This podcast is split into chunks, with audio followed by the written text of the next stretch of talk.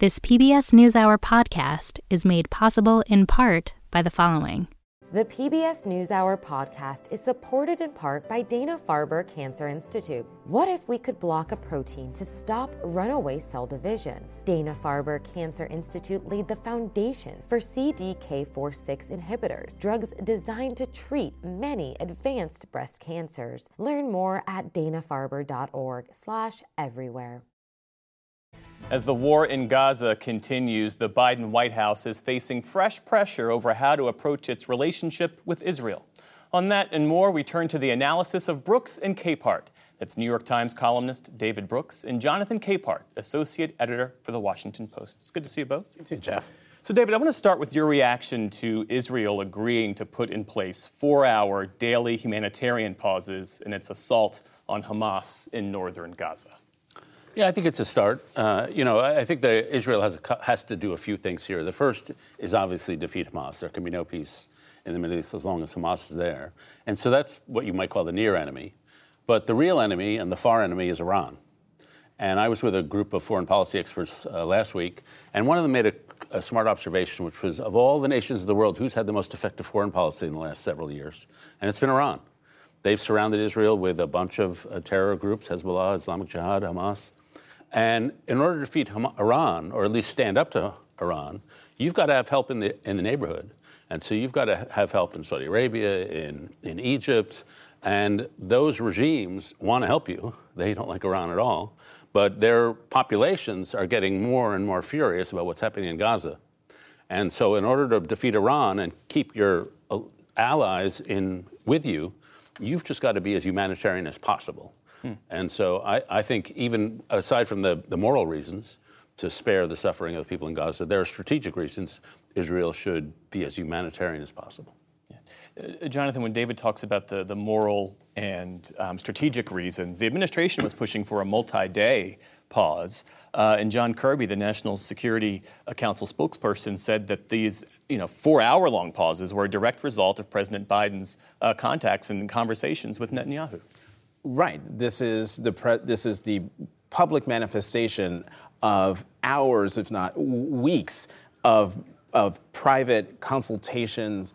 Um, uh, um, I, I was going to say lapel shaking, but of the president, the Secretary of State, and his shuttle diplomacy, trying to impress upon the, um, Prime Minister Netanyahu that you know you must. You must have, if you're not going to do a ceasefire, which the administration is is against, at least do a humanitarian pause. Gaza is suffering.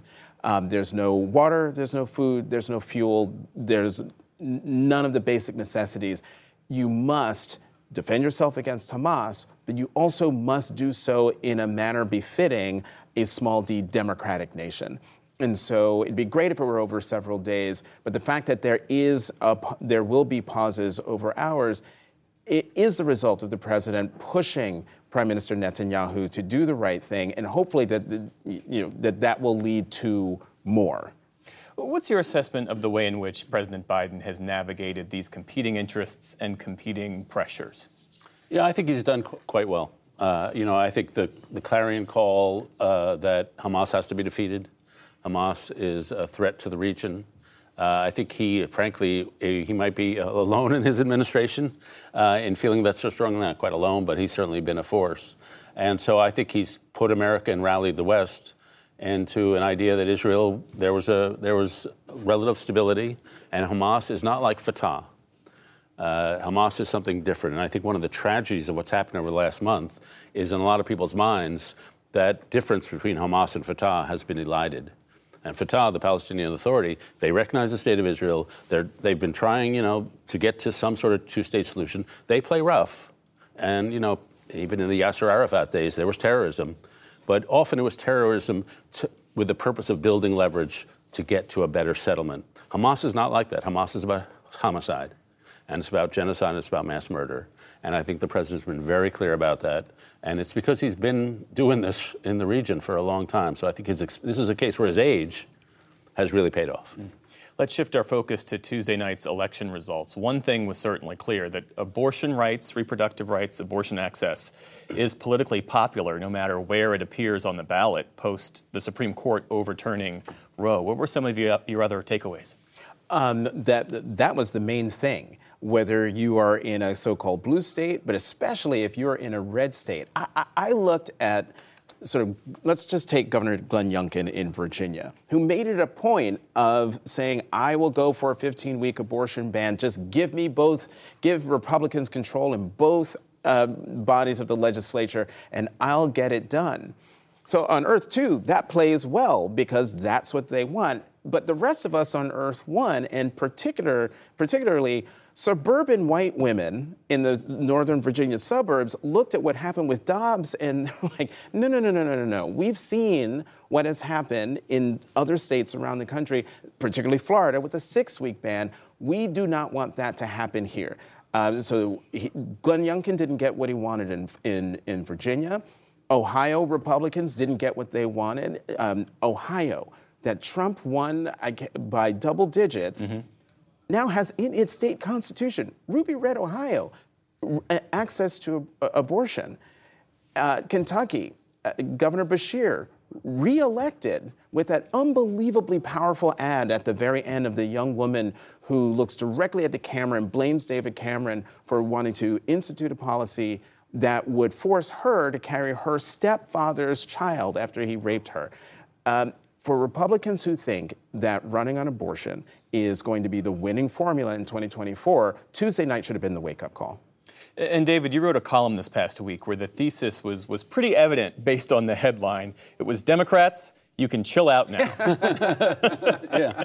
Why? We, we go for subtlety in yeah, our headlines right. at the New York Times. Right. Yeah, and I, you know, it was kind of it was a it was an emotional roller coaster week. So in the beginning of the week, there's the Times-Siena poll, which shows Trump in a bunch of battleground states, and Democrats are like, ah, hair on fire, those who have hair. Uh, and, and and then the election results come in, and yet again, as consistently since Donald Trump has been elected president, Democrats have a good night.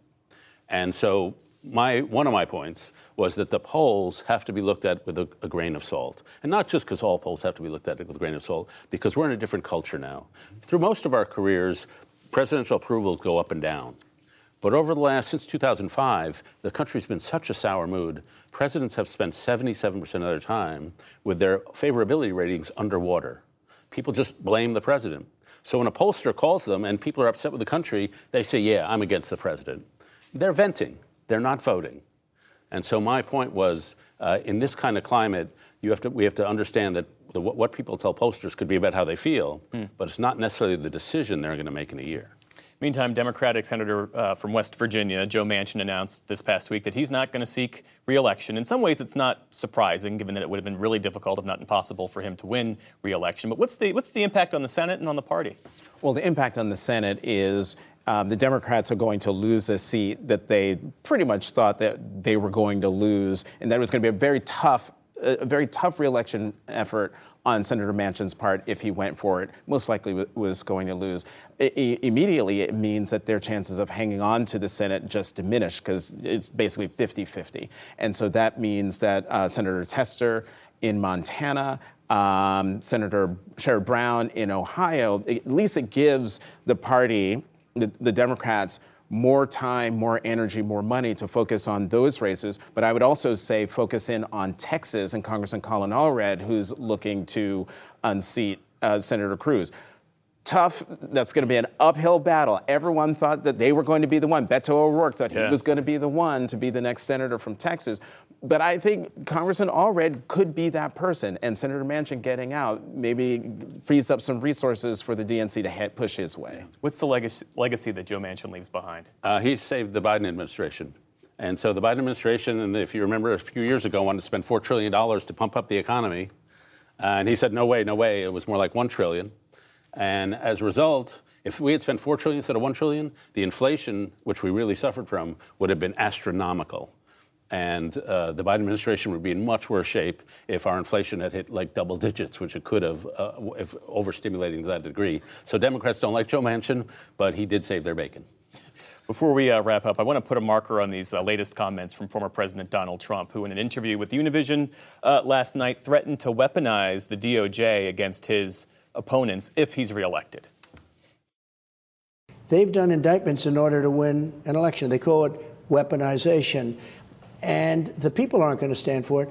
But, yeah, they have done something that allows the next party. I mean, if somebody, if I happen to be president and I see somebody who's doing well and beating me very badly, I say, go down and indict them. Mostly that would be, you know, they would be out of business. They'd be out. They'd be out of the election. I spoke with uh, Devlin Barrett, a Washington Post reporter, uh, this past week, who not only reported that former President Trump wanted to do it, but that there are lawyers, conservative lawyers, who are putting together a plan and writing executive orders uh, for how he could do it if he wins re-election. It's called. It's got a name. It's called Project twenty twenty-five. Those plans, it's called the one hundred eighty day playbook. They people who want to be a part of that administration, if it comes in, they can send in their resumes to that particular project. And what the president, what the former president said there, what he is saying are things he tried when he was president. Remember, at the very end of his administration, he was upset with Bill Barr because Bill Barr didn't move to arrest Joe Biden when Joe Biden was his political opponent. Yeah.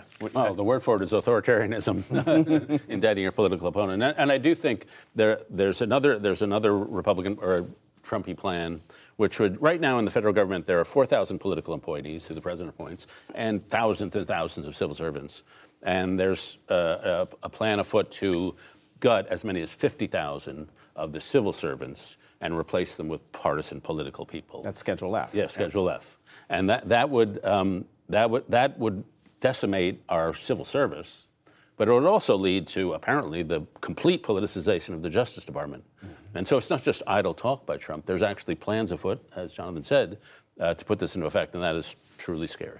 David Brooks and Jonathan Capehart, thanks as always. Thanks, John. Thank you.